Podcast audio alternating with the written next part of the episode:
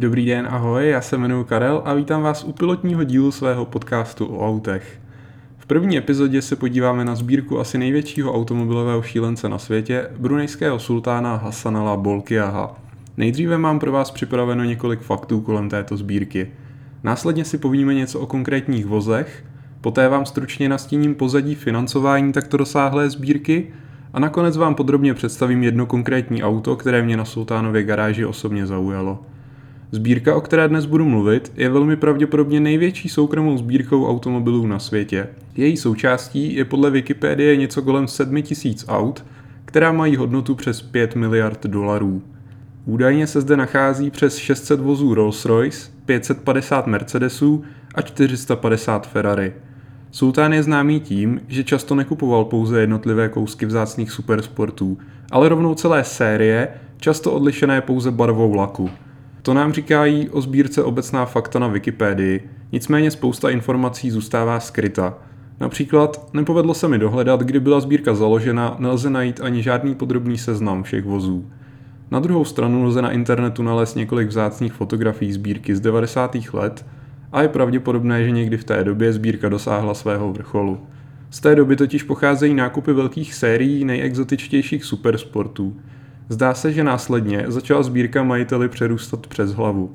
Fotografie kožených interiérů, na kterých je patrná plíseň, naznačují, že vozy neměly potřebné podmínky a v halách byla všude přítomná vysoká vlhkost jeho východní Asie. Bohužel stejně zanedbaná byla pravděpodobně i údržba tak obrovského počtu vozů a ty se staly časem nepojízdnými. I přesto všechno se vozy ze sultánovy sbírky dnes objevují běžně v aukcích a s extrémně nízkými nájezdy se prodávají za velké peníze. Jak už bylo řečeno, sultán často kupoval celé série vzácných aut. Součástí sbírky je tak například hned 11 Ferrari F40 z celkových 1315 vyrobených. Tyto vozy se standardně prodávaly v červené barvě Rosso Corsa s červeným interiérem. Ty ze sultánovy sbírky jsou ale upraveny do různých atypických odstínů, jako je třeba zelená Emerald Green se zeleným interiérem, nebo například v šedém laku Grigio Brunei s červeným pruhem. Pokud trochu sledujete dění kolem vzácných Ferrari, určitě víte, že jakékoliv nestandardní úpravy jsou pod velmi citlivým dohledem značky, proto jsou tyto odlišně barevné varianty poměrně vzácné. Podobně vlastní sultán hned 10 McLarenů F1 z celkových 106 vyrobených kusů. Jeden z jeho McLarenů má dokonce číslo podvozku 002, což bylo první F1 prodané zákazníkovi. Dalším zácným supersportem z 90. let, který můžeme najít v sultánově sbírce, je Bugatti EB110. První auto vyrobené po znovu oživení značky v nádherné továrně ve městě Campo Galliano. Tento vůz pohání 12 válec se čtyřmi turby a Sultan vlastní čtyři, včetně prvního kusu, který byl určen pro zákazníky. Dalším známým majitelem modelu EB110 je například Michael Schumacher.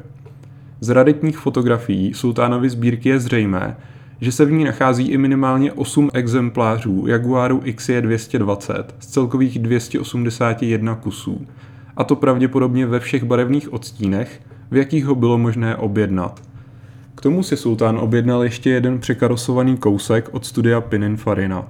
Dalším příkladem vícekusové série téhož vozu je Mercedes 300 SL. Brunejský sultán jich koupil hned pět. Tyto vzácné Mercedesy ale nenechal v původním stavu, naopak. V roce 96 je poslal do AMG, kde mu místo původního šestiválcového motoru namontovali osmiválec M119 o výkonu 380 koní, tedy nějakých 283 kW a točivým momentem 580 Nm. Vůz dále dostal čtyřstupňovou převodovku, moderní podvozek a rádio s CD měničem v kufru. Dnes jsou tyto renovace klasických aut s celkovou modernizací poměrně běžné a označujeme je výrazem Resto Mod. V roce 1996 to ale muselo působit jako svatokrádež. Mezi další skutečně raritní, většinou zakázkové kusové vozy můžeme jmenovat Dauer 962, což je silniční verze brutálního závodního vozu z Le Mans Porsche 962. Auto známé tím, že při dosažení rychlosti něco přes 300 km za hodinu by bylo teoreticky schopné jet vzhůru nohama. Jako další můžeme jmenovat Bentley Dominator – zakázkové SUV, které vzniklo v 90. letech na základech Range Roveru, dávno před současným modelem Bentayga. Tento vůz nám ukazuje, že sultán myslí i na praktickou stránku věci. Nakonec ještě doplním, že v sultánově sbírce lze najít i Cizetu V16T, první kus z celkových devíti vyrobených. Tento supersport je vzhledem i technikou takové Lamborghini krát 2, protože v jeho útrobách pracuje 6-litrový 16 válec, který vznikl právě spojením dvou motorů z Lamborghini Uraco. Jde pravděpodobně o jediné osobní auto na světě, které má 16-válcový motor zabudovaný napříč. Teď vás možná napadá, jakým způsobem sultán vlastně financuje tento svůj koníček. Jak už bylo řečeno, sultán Bolkiach je vládcem Bruné, malé země na ostrově Borneo v jihovýchodní Asii. Tato původně britská kolonie má pouze 370 tisíc obyvatel, ale obrovské zásoby ropy a zemního plynu, které zde byly objeveny v roce 1929. Díky tomuto nerostnému bohatství se v Bruneji neplatí žádné daně. Zdravotní péče a vzdělání jsou zcela zdarma. Země byla dokonce do roku 2006 jednou ze tří s nulovým státním dluhem. Takové bohatství samozřejmě umožňuje sultánovi a jeho bratrovi Jeffrimu věnovat se jejich velkému koníčku, sbírání vzácných vozů. Na závěr dnešního dílu jsem si pro vás připravil jednu specialitku ze sultánovy sbírky. 1996 Mercedes S73T AMG generace 2TV140 přezdívaná Mamut – Těchto vozů bylo vyrobeno údajně jen 18. Sultán se jich pro sebe objednal hned 15. Nicméně později svou objednávku snížil na 10. Zbývající vozy jsou pravděpodobně stále majetkem automobilky. Teď už se ale pojďme podívat na vůz samotný. Jde totiž o naprosto vybroušenou ultimátní specifikaci kombi, odvozené od Mercedesu třídy S generace V140, což je zakázková na míru vyrobená kombi varianta SK. Změny ovšem nezůstaly jen u zakázkové karoserie. Značně nestandardní je také pohoná jednotka. Nejsilnějším motorem, který jste si mohli do své třídy S v té době běžně zvolit, byla varianta s obchodním označením S600.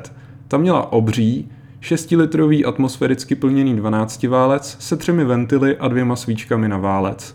Tabulkový výkon byl u této varianty 400 koní, tedy nějakých 290 kW, a točivý moment 580 Nm. Kódové označení tohoto motoru je M120. Ani tato motorizace ale Sultánovi nestačila. A tak se do motorového prostoru černého kombíku nastěhovala varianta zmíněného motoru M120, ovšem s objemem zvětšeným z původních 6 na 7,3 litru a z toho tedy vzniklo obchodní označení modelu S73 AMG. Jde pravděpodobně o jeden z největších motorů, který kdy byl použit v osobním voze automobilkou Mercedes-Benz. Takto upravený motor byl naladěn na výkon 565 koní, tedy nějakých 421 kW a točivý moment 740 Nm. Přičemž veškerý výkon samozřejmě směřoval pouze na zadní kola. Vedle motoru je kombík osazen i dalšími díly od AMG, jako je výfukové potrubí, větší brzdy a tvrdší odpružení. Vůz je kompletně oděný do černé barvy od exteriéru až po interiér. Navíc má ale i černá 19-palcová kola monoblok. Osud těchto aut není příliš jasný, ale existují zprávy o tom, že je v roce 2002 viděl v Sultánově sbírce obchodník Michael Sheehan a údajně nebyli v pojízdném stavu. Je tedy otázka, kde vozy nakonec skončily. Zajímavostí je, že motor z tohoto vozu byl použit i ve voze Mercedes-Benz SL73 AMG, generace R129, přezdívaný žehlička, a také v jedné verzi exotického supersportu Pagani Zonda 7,3. Další zajímavostí je, že obchodní označení S73 AMG bylo marketingovým oddělením Mercedesu nedávno oprášeno a bude znovu použito pro vrcholnou hybridní pohonou jednotku složenou ze standardního motoru AMG, tedy dvojitě přeplňovaného osmiválce M177, který bude spojený s elektrickým motorem. Kombinovaný výkon zmíněného pohonu by měl být podle předběžných zpráv někde kolem 800 koní, tedy nějakých 597 kW. To už by bylo pro dnešek vše. Doufám, že se vám první díl mého podcastu líbil. V takovém případě budu rád, když mě budete sledovat a budu se na vás těšit zase příště.